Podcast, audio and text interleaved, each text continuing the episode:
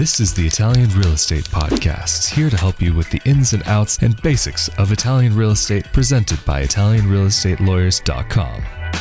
Hello and welcome to another edition of the Italian Real Estate Podcast, presented by ItalianRealEstateLawyers.com. Of course, we are back here with Italian attorney Marco Permunian, and I am Rafael Di Furia. Hello there, Marco, and thank you again for coming back for another episode to explain a bit more about moving to Italy and real estate in Italy. And today we wanted to talk about a subject that we've not actually gone into so much directly before. We've referenced it a little bit, but renting property here in Italy, renting an apartment, renting a home, whatever you may be interested in. And so, Marco, what is maybe the first step in the whole process for renting an apartment or property of any kind here in Italy? Renting an apartment in Italy can be much different than renting an apartment in America or even in some other European countries, because there are some peculiarities which you basically find only in Italy. I mean, in Italy, some things are complex. Yeah, no, that's just the reality of life in Italy. So normally when you're looking for an apartment for rent, you are generally dealing with a real estate agency. Of course, we can help people search for rentals, and we can help people throughout the whole process. But in some cases, a real estate agency will be involved because the owner of the apartment, the landlord, is renting through a real estate agent.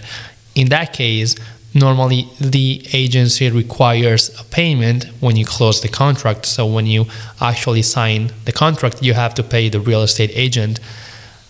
In some cases, they want a sum of money that is equal to one monthly rent. In some other cases, they want the 10% of the annual rent, which is very close to a one monthly rent. But it depends on what the agency requires. But in any event, you have to pay the agency that amount of money.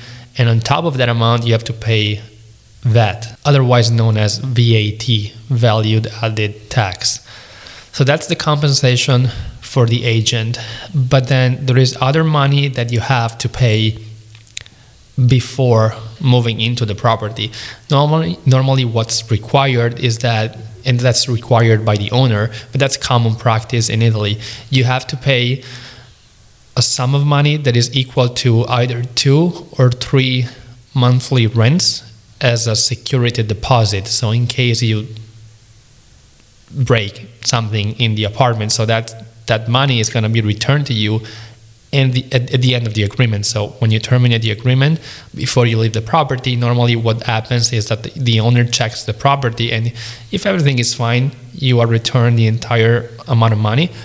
But if you broke something, generally the owner can retain the amount of money that is necessary to fix whatever you broke from the security deposit that you paid. Of course, it's more likely to happen that something gets broken if the apartment that you're renting is actually furnished, which is what normally happens for small apartments in Italy, that they're actually already furnished.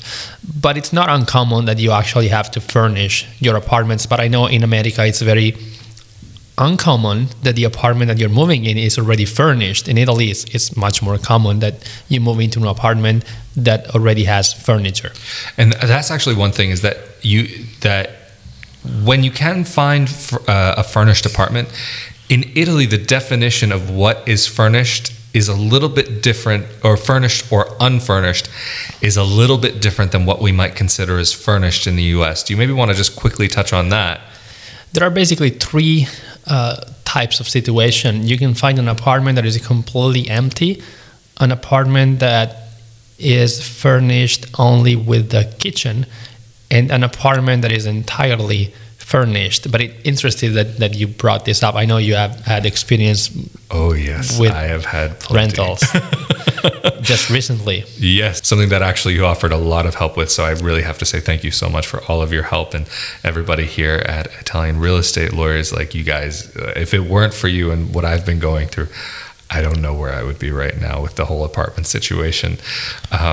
But you raised an interesting point, a very, very subtle point, but an apartment that's completely empty or an apartment that has a kitchen.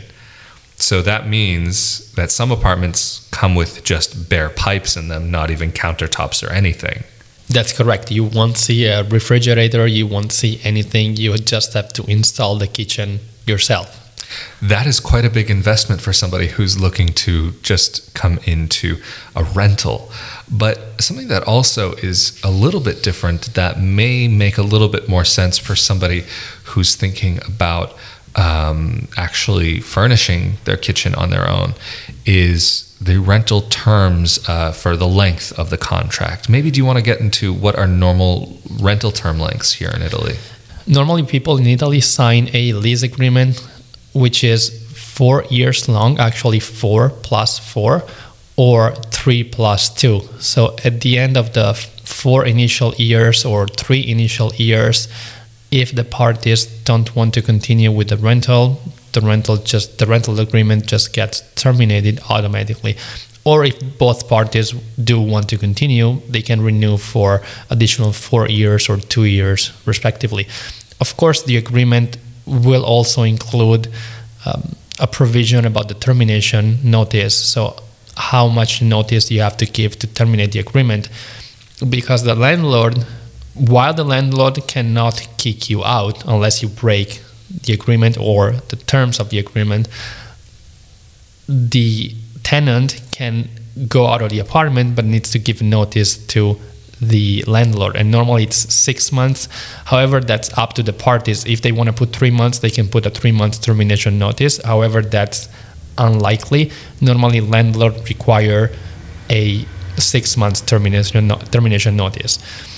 The contract will also include provisions regarding the amounts that you have paid in terms of security deposit, which we talked about at the beginning. Will also include provisions about painting. So normally what happens is what landlords want to do, but this of course can be agreed differently by the parties if they want to, but normally landlords, they paint the walls before you move in, but they put on the contract that they expect you to paint the walls before you move out. Something else that the contract will indicate is the registration fees, because in Italy, rental agreements, they need to be registered with the revenue agency, and normally that cost, which is a very low cost, we're talking about less than 100 euros, is split between the parties, the landlord and the tenant, so each one pays half. Additionally, the lease agreement will indicate who needs to pay the common charges, which in Italian are spese condominiali. Normally what happens by law, so this cannot be agreed differently by the parties, because by law, the landlord has to pay for extraordinary repair works. So repair works that have to do with the building, for example, but the tenant has to pay for ordinary day-to-day repair works. Like if the washing machine needs to be cleaned periodically, that's on the tenant. Mm-hmm. But if the washing machine needs to be replaced, that's on the landlord. But anyway, I'm going to cut you off here because we like to try to keep these episodes of the Italian Real Estate Podcast a little bit shorter than the Italian Citizenship Podcast. So there will be a part 2 to this video about renting in Italy and finding property here as well to be able to rent. And so be sure that you are subscribed to this YouTube channel so that you know exactly when this video comes out with updates and notifications turned on. And also you can follow the Italian Citizenship Assistance and Italian Real Estate Lawyers Facebook pages, where you can see regular updates about what's going on here with the teams. And of course, thank you, Marco, for making yourself available for another episode of the Italian Real Estate Podcast to talk a bit more and to explain a bit more about what things are like here in Italy and how to go through all of this. And if people are seeking assistance with purchasing property or renting property here in Italy, how can they contact you? People can contact us through our website, ItalianRealEstateLawyers.com, through the contact form, or they can send us an email at info@ItalianRealEstateLawyers.com, or they can give us a call. That sounds great. Well, anyway, thank you so much for joining us again. Of course, we have been here with Italian attorney Marco Permunian, and I am Rafael Di Furia. And if you would like to see a bit more about moving to Italy, life in Italy, living life abroad, and living life as a dual citizen, you can check out my YouTube channel, youtube.com/Rafael Di Furia, where I talk a bit more about these subjects. And of course, thank you so much for joining us again, and we will see you all next time. Later. Thank you.